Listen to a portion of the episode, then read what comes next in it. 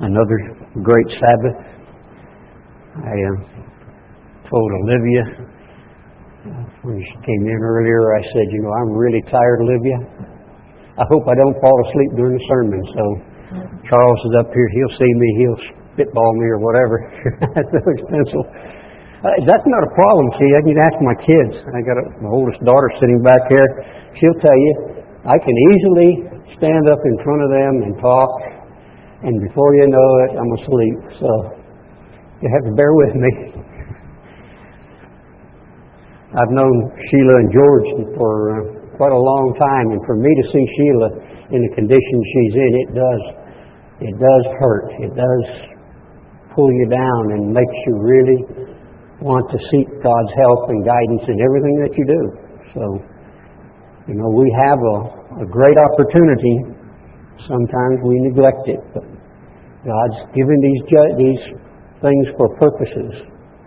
I know I wrote down in one of the notes I've got here is ask myself, and I ask you too. Have you ever asked yourself, or asked God, by yourself, why me?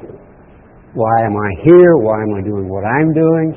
Why was I called? You know, I've got friends that uh, when I worked at NASA, uh, work friends, not loving family friends, but work friends that were fairly well educated and made a lot of money. And I was just a laborer, and I caught all the bad side, so I have to ask myself sometimes, why me? Why why didn't I have the better job? And I think of the many times of, as a beekeeper. You know, I gave up electronics. I know my wife probably says, why me? He had a good job in electronics, and now he's a beekeeper. and we struggled for food and struggled for uh, funds coming in. I'm sure she probably asked more than, more than once, "Why me, God? Why, why have I done that?" And, when I when I was out there working bees, and you know, and you got a whole load of truckload of bees, and it's kind of early in the morning. You know, you got to get them off while it's daylight, and you bury the truck, and the bees get hot and the hotter they get, the meaner they get. And you get out there and say, why is it happening to me anyway? What did I do wrong that this is a, a problem that's hitting me? And then last night I looked up this little statement. Anything that can go wrong will go wrong. That's what's called Murphy's Law. So you have to ask yourself, why me? Maybe it's Murphy's fault. whoever Murphy is. I tried to find that out and found out it wasn't Murphy in the beginning, it was Sod, whoever that is. Come up with one of these uh, statements anything will go wrong, it will go wrong. And if you think it won't go wrong, it's going to go wrong. If you got it all planned out, it'll still have problems and difficulties with it. But occasionally, we find that we ask God, why me, God? Why am I having to go through these things? So we look to God and kind of put the uh, problem on God's shoulders. You know, I'm a good person. I do all the right things, and yet I find I'm having difficulties. Notice Genesis 3, verse 8. Genesis 3. We know in Genesis 1, God shows He created the heavens and the earth. We know that He made the sun and the moon and the stars, and He created all these things. And then we listen to science today and says it all happened in a big bang. Well, uh, I think in Job tells us that that the angels sat out there and they witnessed this big bang opening. They saw everything unfold in front of them. And so God took the time out and he made a man. And here in Genesis 3, verse 8, we find God had already talked to Adam. He'd already schooled him. He'd already been communicating with him. They were getting to become friends. We see in Adam and Eve heard the voice of God walking in the garden in the cool of the day, and Adam and his wife hid themselves. Now, you know, that's kind of strange. Adam was learning to be a friend of God. But now he hears God and he's hiding himself. And I think a lot of times, as people, as human beings in this society, especially in this time when we're almost at the time it was when the days of Noah. So we try to hide ourselves from God too. We try to find places to get away from God. So they hid themselves and from the presence of God among the trees. We make that mistake, don't we? We try to cover up the things that we do wrong. That's why Adam was hiding himself. He knew he made a mistake. Well, he's human, you know. But he didn't want to face the consequences. So in verse 9 it says, The Lord called Adam and said unto Adam, uh, Where are you? Have we ever thought that God's asking us, Where are you now? You know, I've given you everything. I've brought you to a place that I know you can learn. I'm giving you people that can teach you. Where are you? Why aren't you here? What are you hiding from? And Adam said, I heard your voice in the garden, and I was afraid of course, you know, if we go back and look at Exodus, we find at the base of the mountain when Israel heard the Ten Commandments delivered to them, it was pretty powerful. They heard the voice of God and they trembled in their boots or sandals or whatever. And they told Moses, Don't let God talk to us anymore. Well, maybe that's what Adam was thinking right here uh, uh, I don't need to talk to God right now. So God walked in the garden and said, I was afraid because I was naked and I hid myself. What do you mean? You know, as a parent, you, you give birth to a child and you have to bathe the child, you have to clean the child up. What would you think of as your month, two months, two year, three year old child come up to you and say, I got to hide from you because I'm naked, I ain't got no clothes on. And you're saying, I've seen you before. You know, you, you're no different than you were, maybe just a little bigger, but you're the same as you was all the time. So they said, I hid myself because I was naked. I was afraid of you.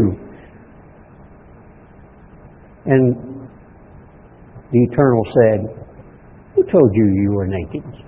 Where'd you come up with this story? You have to think about that. Where did you come up with the idea that you're naked? I know who you are. You cannot hide from me. Because we know there are scriptures that tell us if we're in the bottom of that trench out here in the Pacific, seven to eight miles down, I know you are there. If you take and get in a rocket and they shoot you to Mars or Jupiter or someplace, I know where you are. You can't hide. I know who you are. So God asked the pertinent question Have you eaten from the tree where I commanded you that you should not eat? You know, that was a command from God not to go and eat from that tree. Did you do that? How about us? Are there things that we know that God has taught us after He brought us into the church, He raised us as children, or raising us as children, that we start doing things that we know we shouldn't do. So then we hide from God because we broke a command. Notice the response by Adam. Uh, he's the he's the head. He's the one that God put there in charge. He said, "The woman who you gave me to be with me. She gave me the tree and I did eat it. What did he do right there? He said, It ain't my fault. It's not my fault. It's your fault, God. Because if you hadn't given me the woman, I would never have sinned. Yeah, right, you know. he blamed not only his wife, but he blamed God. He said, It's your fault, God that I ate of that tree because my wife enticed me. She gave it to me, and, uh, and McBrave me, I watched her eat, and she didn't die, so I guess it's okay. Maybe you're not telling me the truth. Do we hear that at times? Do we hear God's Word And I don't care whether it's from Psalms or Isaiah or Revelation or Matthew, Mark, Luke, John. I don't care if it's from Genesis. It's all God's Word. We know the Psalm says it's been purified seven times. So are we hearing the words and then making a mistake and then hiding from God and then turning around and saying, Well, God, you know, if you hadn't have put me in this bee truck and let me run into this muck bottom, then I wouldn't have been stuck there. So why did you do that? Now, I find myself questioning why these things happen. You know, being a, a, a auto mechanic, which I don't like, but I do. You know, having to do things I don't care for, but there is a lesson to be learned in everything that we do. It Goes on in verse 13, and the Lord said unto the woman, What is this that you have done? Adam had told her. She knew, she heard from God all these things. And notice the woman's response. You know, I didn't do it. It's not my fault, God. The serpent beguiled me and, and I did it. It's the serpent's fault. the serpent did it, not me. I'm just a, you know, weak human being here, and uh, I'm following what you want me to do. God told Adam, and Adam could think back, that yes, God gave it. So when he said, The woman you gave me, back in verse 18, we read where the God said, It's not good that man should be alone. So is it God's fault that he had the woman and she made the mistake? No. Whose fault was it? It was Adam's. He was weak and he didn't want to admit it. Just didn't want to admit that he had fallen short of a mark. Now, each one of us heard a lot of things over our lifetime in the church. And occasionally, we try to justify a mistake. And who do you blame? Your wife? your husband, your children, your friends, your neighbors, your job, your boss, you know. I just fell short. I was weak. I'm not the guilty party here. I'm, you, you put me this place, God. Exodus 32. You know in Exodus 32, or, or ex, all of Exodus leading up to 32, God reached down, He saw well, we have to understand that He also put Israel in a position for a purpose, a learning experience. And they were in captivity for 400 years. Then God came down and said, It's time to bring them out, time to teach them another lesson. So we see where they went through all the plagues, or went through the first four plagues, and then witnessed the rest of the plagues, witnessed the death of the firstborn, Thousands of people died at that time. Thousands of people and animals. They were there. They watched the army of, of Egypt totally destroyed. And they had a joyous time, didn't they? The last day of unleavened bread, they were joyous. They sang the song of Moses and Miriam. They were happy because they were now freed from Egypt. And so we come to the mountain. They hear God speak. They were frightened. They didn't want to hear God speak. God told Moses, Come on up to the top of the mountain. I'm going to give you some instructions. He was gone. What, a week, a month? He was gone actually 40 days, but a week or a month down the line, the people got agitated or restless or whatever, and they sinned.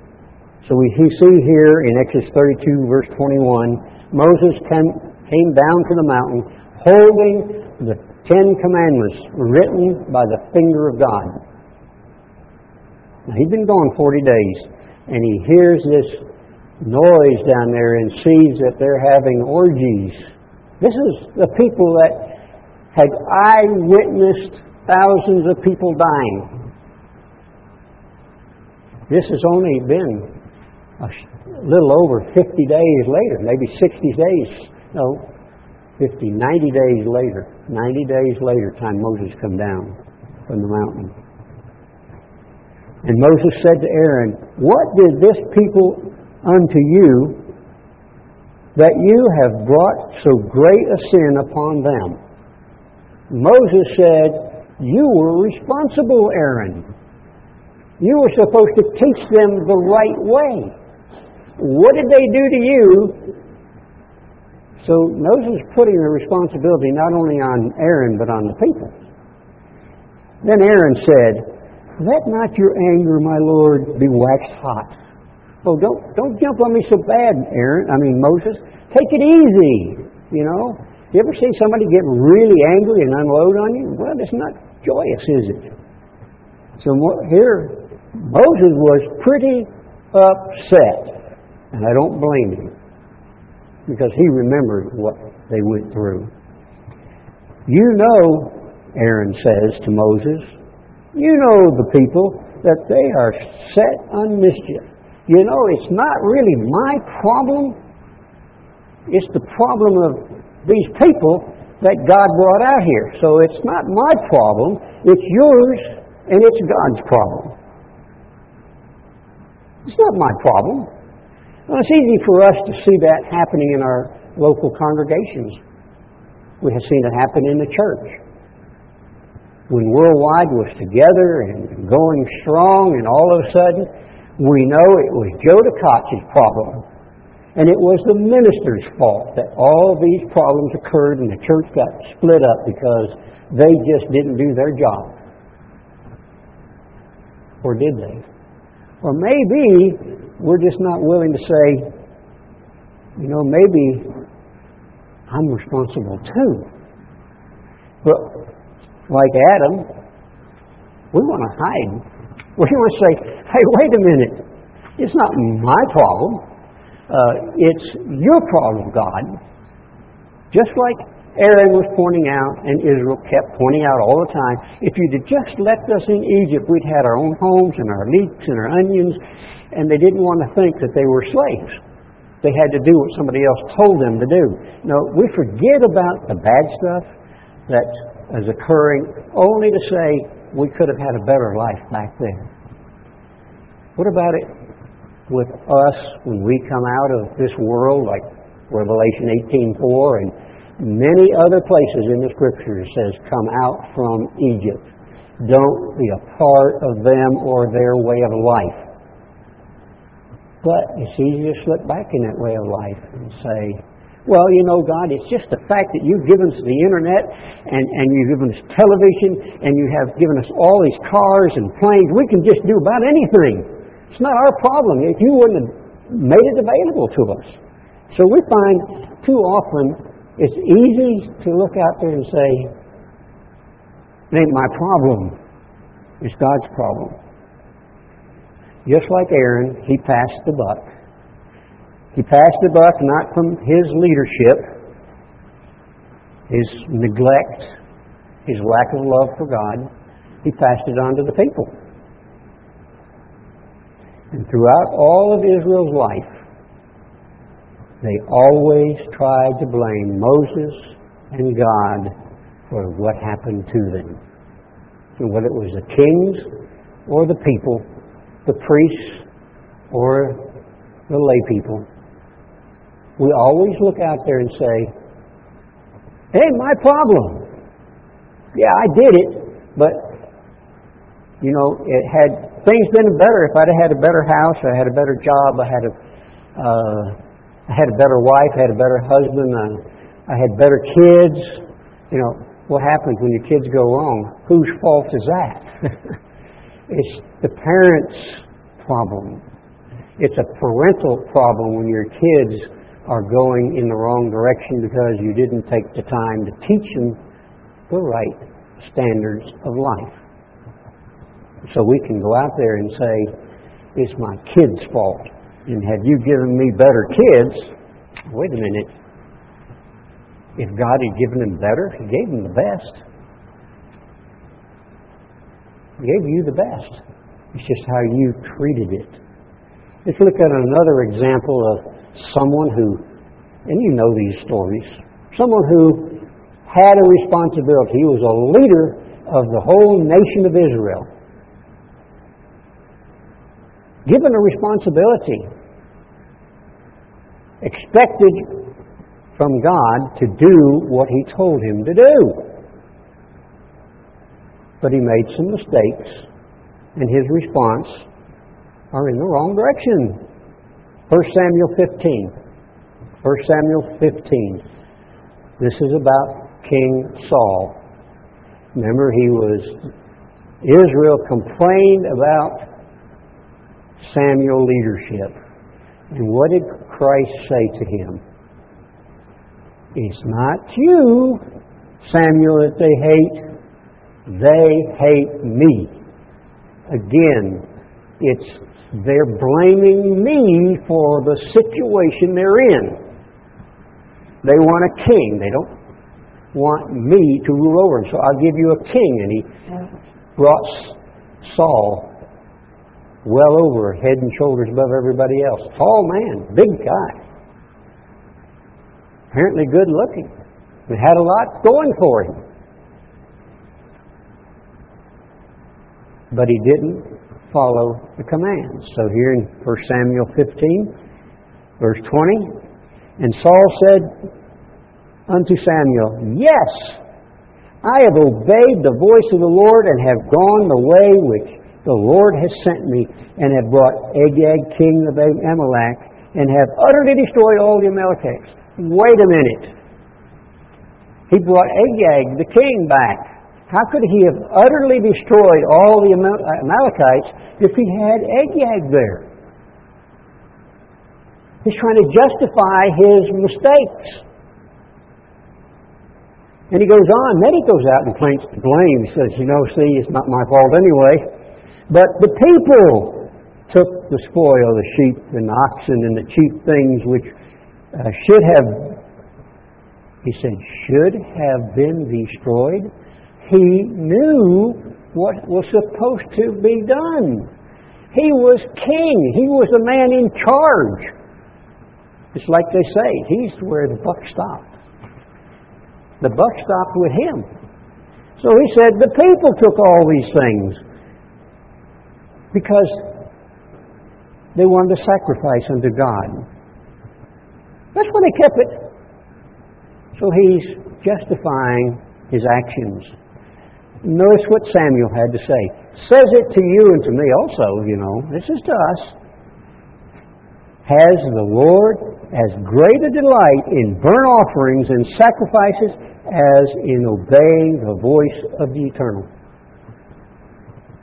That's the bottom line.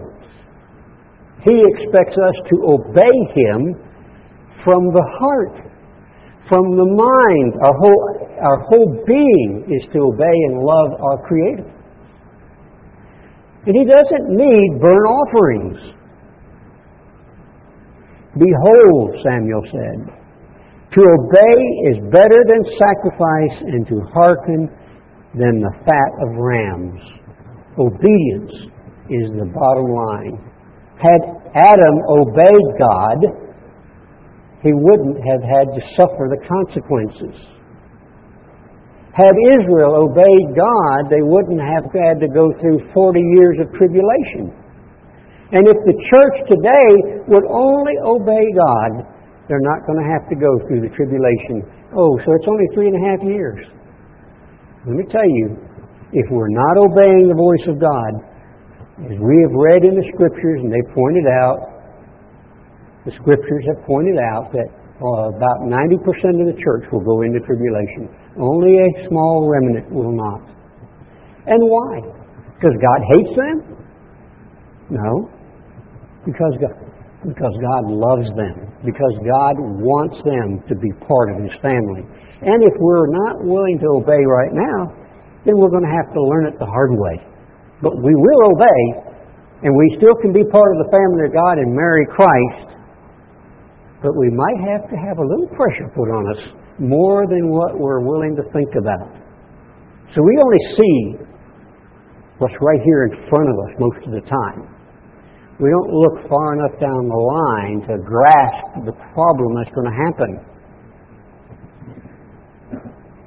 He goes on in verse 23 For rebellion is as the sin of witchcraft.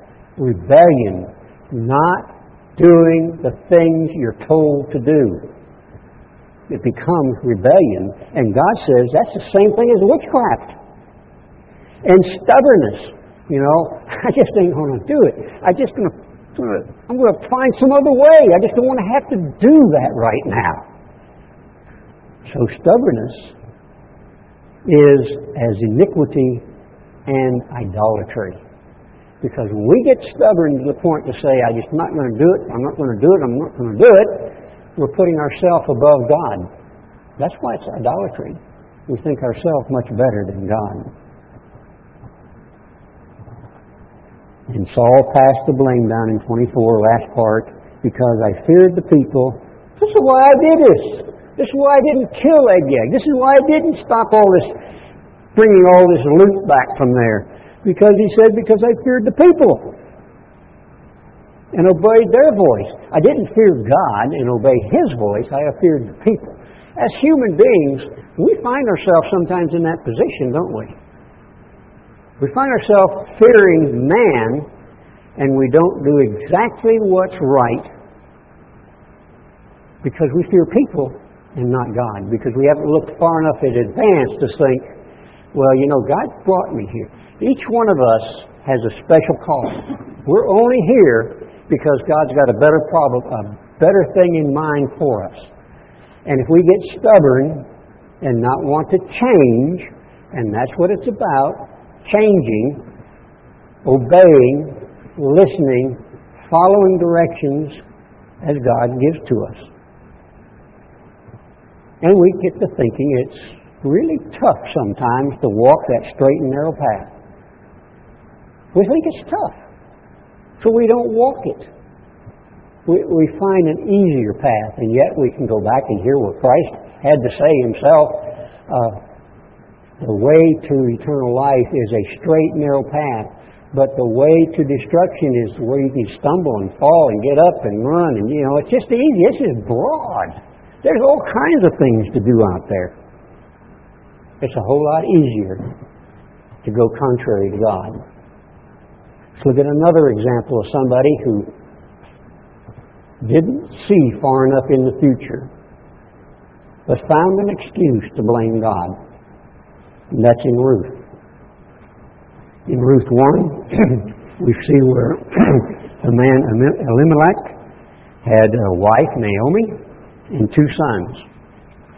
And there were hard times there in Israel. And so he moved his family to Moab. And they lived there in Moab for a while, and Elimelech died. And after ten years, Naomi's two sons died. And she was left with two daughter in laws and no grandchildren, no husband, no sons. And she took a short sighted view of what happened she decided she's going to go back to Israel where she came from. And so in verse 19, so she and Ruth went back to Israel. Now Ruth and Orpah both had the same opportunity, didn't they?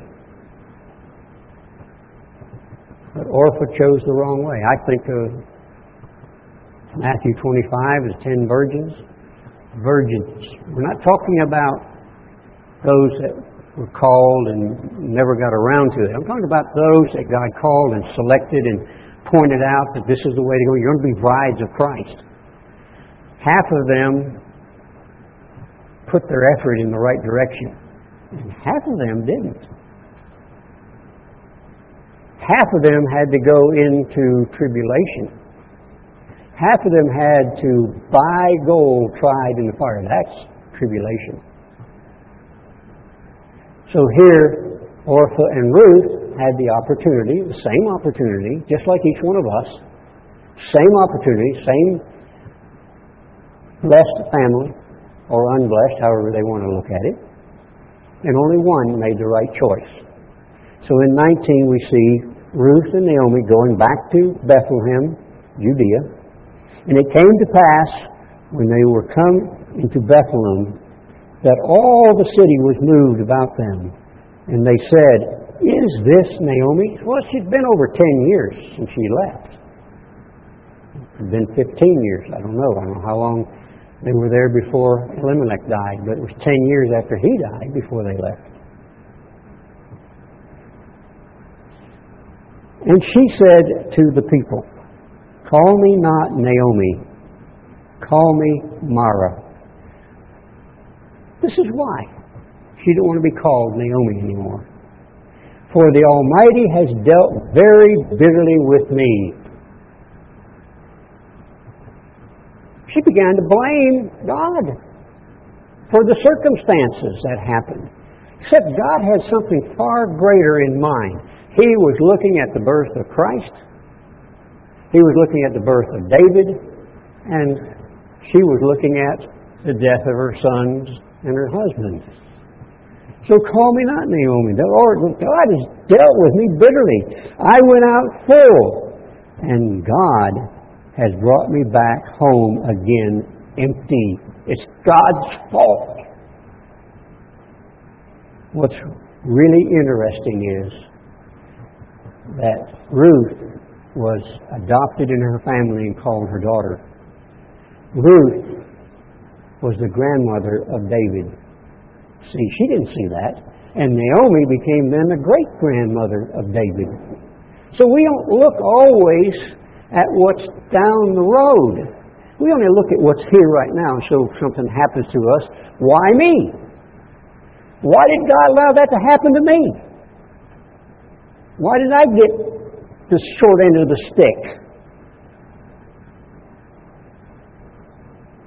How often have we felt that? Because we think others get the good side, and some of us don't get the good side. We get the bad side. In Romans 10, verse 3, we see where Paul writes, For they, being ignorant of God's righteousness, you see, with Naomi, she didn't understand God's righteousness. Israel didn't understand God's righteousness. They were not looking for God's righteousness. Yeah, He gave them life. He gave them a nation. He protected them. Saul didn't get it. He was made king. We don't look at God's righteousness. So here Paul said, because they were ignorant of God's righteousness and going about to establish their own righteousness. How often have we done that? I'm all right. I'm, I'm the good guy in this position now. I'm great. I've God's brought me here and blessed me. So they establish own righteousness and have not submitted themselves unto the righteousness of God. We're not willing to say, I did it. No, you did, God. My wife did, my kids, Adam's wife, Israel's the people, uh, Samuel, you're the problem. We only can see in the future dimly. Even though for some time God has been teaching us and bringing us to that point of life to see the future. But we still look through a clouded glass because we're not peering through the glass hard enough to see what's in the future. There was a man named Job. He's another example of what God is doing. And we know that Job was very rich, he had a lot of kids. He was well known in the community. Everybody liked Job. Job had it made. God had been protecting him. He knew it. Chapter 1, verse 6. I got a couple of interesting points, or one interesting point, or two, however you want to look at it. Now there was a day when the sons of God came to present themselves before God, and Satan came with them. It was a commanded time for the angels, good and bad, to come. They had to come. We don't hear that they made an excuse. Not even Satan didn't make an excuse that I didn't come. He came because it was commanded to him. Like it is for us today. Passover, last day of unleavened bread, uh, Pentecost, trumpets, atonement, Feast of Tabernacles, last great day, and the Sabbath. These are holy convocations, commanded assemblies. How often do we try to slip aside and not follow those commands? We find an excuse. Do we blame God? I'm tired. Do we blame God? I just too far away. We blame God for whatever reason that I can't make services. And yet, Paul told us in Hebrews 10:25, "Forsake not your, the assembling of yourselves together in the, as the manner of some is, but exhort one another, and so much more as the day approaches." We see the approaching of the end of this age, do we exhort each other to be together, to learn, or do we find an excuse to say, well, the sermons are boring. I don't like the sermonette person. Um, I'm not going to learn anyway. Uh, whatever it is, do we find an excuse? Are we just stubborn? Do we think we're righteous enough not to be there? God said about Job that he is high in integrity. He feared God. He loved God.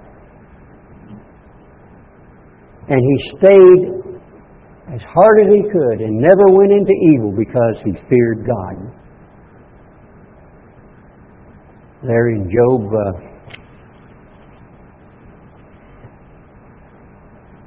uh, I don't, it's verse 21, whatever it is, Job said it's the end of chapter 2, I think it is. Job said, Naked I came out of my mother's womb, naked I'll return. The Lord gives and the Lord takes away. Blessed are the name of the Lord. And Job never sinned. Do we look at it that way? Chapter 2, we see that they had to come again. Another time they came there. God allowed uh, Satan to hurt Job financially, by stripping him down and making him totally poor. That's why he said, Naked I came in and naked I'm going out. God gives and God can take away. So he's still saying, he's justifying God's actions. So we find in 2, they came to another commanded assembly. Only this time, God brought it up, you know. It says, Do you see my servant Job? How good he is? You enticed me to take him everything away from him, make him totally poor, and he never sinned against me. At least you can't see that. So he said he never sinned. What was Satan's response to that? In verse 4, chapter 2, Satan answered the eternal and said, Skin for skin. Isn't that interesting? You attack him physically, attack his body, take him down to the, to the lowest depths. I mean, really hurt him bad.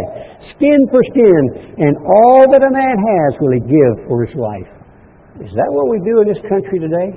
In this world? We're willing to bend every cent we have to keep us alive one more day. Even if we're sick, if we're put down, just like skin for skin, when we're put down, we'll spend every penny for one more day. And what benefit is that? Skin for skin. All a man has is good for his life. But put forth your hand and touch his bones and his flesh, and he will curse you to your face. Happens, doesn't it? In society today. But we who understand God's way of life it should not be that way. We should understand that death for us is sleep to God. because He's going to bring us back. He's going to give us life again. This is only a temporary learning situation. We're in school learning how to love God. If we go through the book of Job, we can see where in chapter 3 we find Job felt sorry for himself. 7, 9, 10, 19, 29, many other places we see where Job put the problem on God.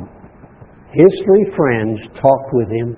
His three friends would say, You do this, this, and Job said, No, it's God's fault. I've been good. You know, my righteousness is above God's.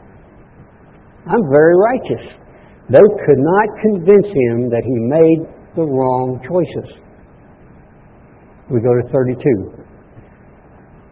Job 32, verse 4. Here we see Elihu had waited until Job had spoken because his three friends and Job were older than him, and he felt that wisdom comes from the elderly people. But they were never able to see Job's problem. And so in verse 13 of 33, we see where Elihu says, Why do you strive against God? For he has given not account, or he does not give account of any of his matters. You can't challenge or question God for the things he does. That's what Elihu pointed out. Job had up to this time questioned God on things that he did, pointed at God's problem. Go back up to verse 8 of 33. Surely and this is Elihu speaking, surely you have spoken in my hearing. I was listening the whole time. Everything you said, Job, I've got that down. I can remember those things that you said. And I have heard the voice of your voice or your words saying, okay, now I'm going to tell you what you said. You said, Job, I am clean and without transgression. Romans tells us that all have sinned and come short of the glory of God. Christ said in, the, in Matthew, I believe it is, that there is none righteous, no, not one. But Job said, Elihu said it, said, I heard you say this, that I am clean without transgression. I am innocent. Do we find that same thing? I'm innocent with what I've done? Neither is there iniquity in me. Look, I'm, I'm righteous. I'm doing good. Behold, God finds occasion against me. Job said, God looked out there and found an occasion to be against me. God has counted me for his enemy. You know, it's easy to find yourself that way. We make mistakes and consequences come about, and do we look out there and say, God has made me his enemy? But that's not God's thoughts. God says, righteous judgment, mercy, which is forgiveness when you repent, and faith. So God expects a lot out of us and we don't always come through with everything He gives to us. Job said, and Elihu pointed out, God has put my feet in the stocks. He makes all my paths. He marks all my paths. He knows where I go. He sees everything I do. Behold, in this, said Elihu, you are not just I will answer you that God is greater than men. We try to find fault with God, and yet we say that it's God's fault. God has done it to me. Has He done it to you? Is God the problem in our life? Is God the problem with the church? Or,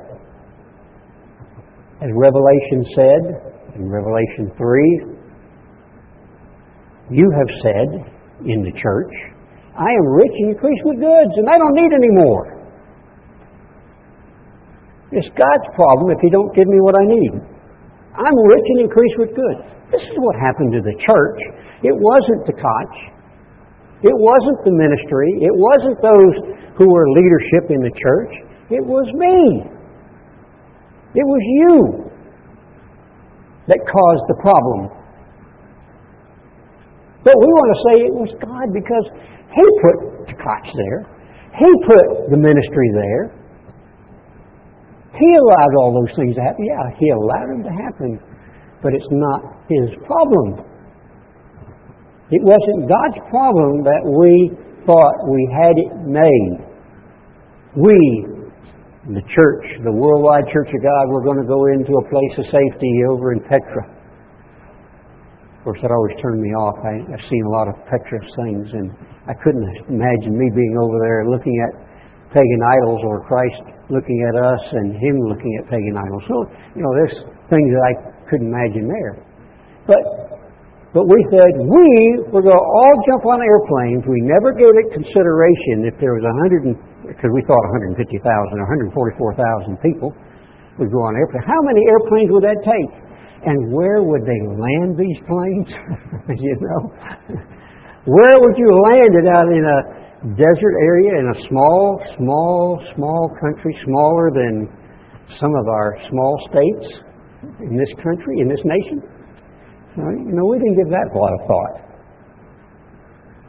But we thought that we were all going to go to a place of safety. And because we got complacent and we thought our righteousness was better than God's, He had enough of it. And yes, He allowed it. Did he send Satan and said, There's my church? Have you noticed them? Well, skin for skin, you know. You take it down to their dollar bills and you see how much they stay around. And what happened? Where's the church today? I had a fellow in Houston tell me years ago, back in the late 60s, early 70s, he said, You know, I've got to, I've got to do my job. I got to work these things. I got to work on a Sabbath. I got to let my kids play ball. But you know, I know that when push comes to shove and it gets down to the bottom line, I'll know where the church is and I'll come back. That was in the late 60s and early 70s. Do you think he could find the church of God today? I doubt it. I doubt it. Because he don't know where to look. There was a lawyer who was tempting Christ. He said, Master, this is in Luke 10, verse 25, Master, what shall I do to inherit eternal life? We've asked that same question, haven't we? What do I have to do to be a part of the bride of Christ? And Emmanuel said, What's written in the law? How do you read it? So he's a lawyer. You know, they find all these loopholes and all these little gadgets, and they can add words, and they can add so many words that you get lost in their writings. So, what does the law say? And he answered rightly. He said, You shall love the Lord your God with all your heart, with all your soul, with all your strength, with all your mind, and with and your neighbor as yourself. It's going to be the same way with even with your neighbors. And Christ said to him, and he said, You have answered rightly. This do, and you shall live. This is what we have to do. That's what it's about. Learning to be at unity, learning to love our Creator, not blame Him, learning to love our neighbor, not blaming them, following the law to the, to the point that God wants us. He said, the man answered Christ back and said, willingly to justify himself. And So this is why he answered. This is the Lord answering Christ. Because he wanted to justify himself, what I do. Who's my neighbor? I want to justify my I gotta be careful here because this person looked at me wrong. This woman bought the same dress I have and wearing it at the same time, or they made a cake better than me, or they can build buildings better than I can, or they are richer or poorer or are smarter or dumber or thinner or fatter or whatever than me. So he wanted to justify, who's my neighbor? Who do I have to pick out? Who, who do I say, this is my neighbor? I find it very hard and very, very, very hard to not find fault. That's what God wants. He doesn't want me to find fault with you. He doesn't want you to find fault with me. You can go back later on and read James chapter uh, 1, 13 through 27. Read that and put that in on here. Because it's also important. These things were inspired for us to understand, to read, to grow, and learn how not to be spotted in this world. Proverbs 28:13 says, "He that covers a sin shall not prosper, but whosoever confesses and forsakes them shall have mercy." It is a point of saying, "I did it." Not you, Father. Your love is so outstanding.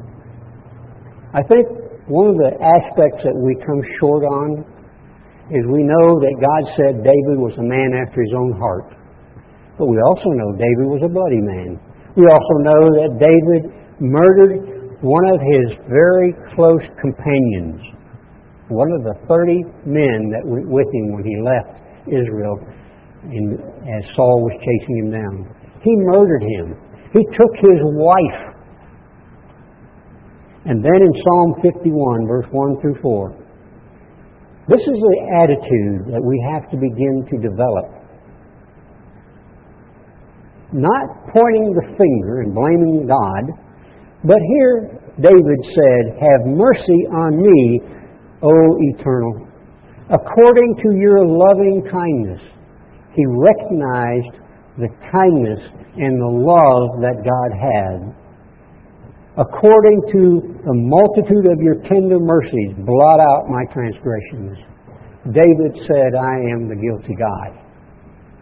Forgive me. Wash me.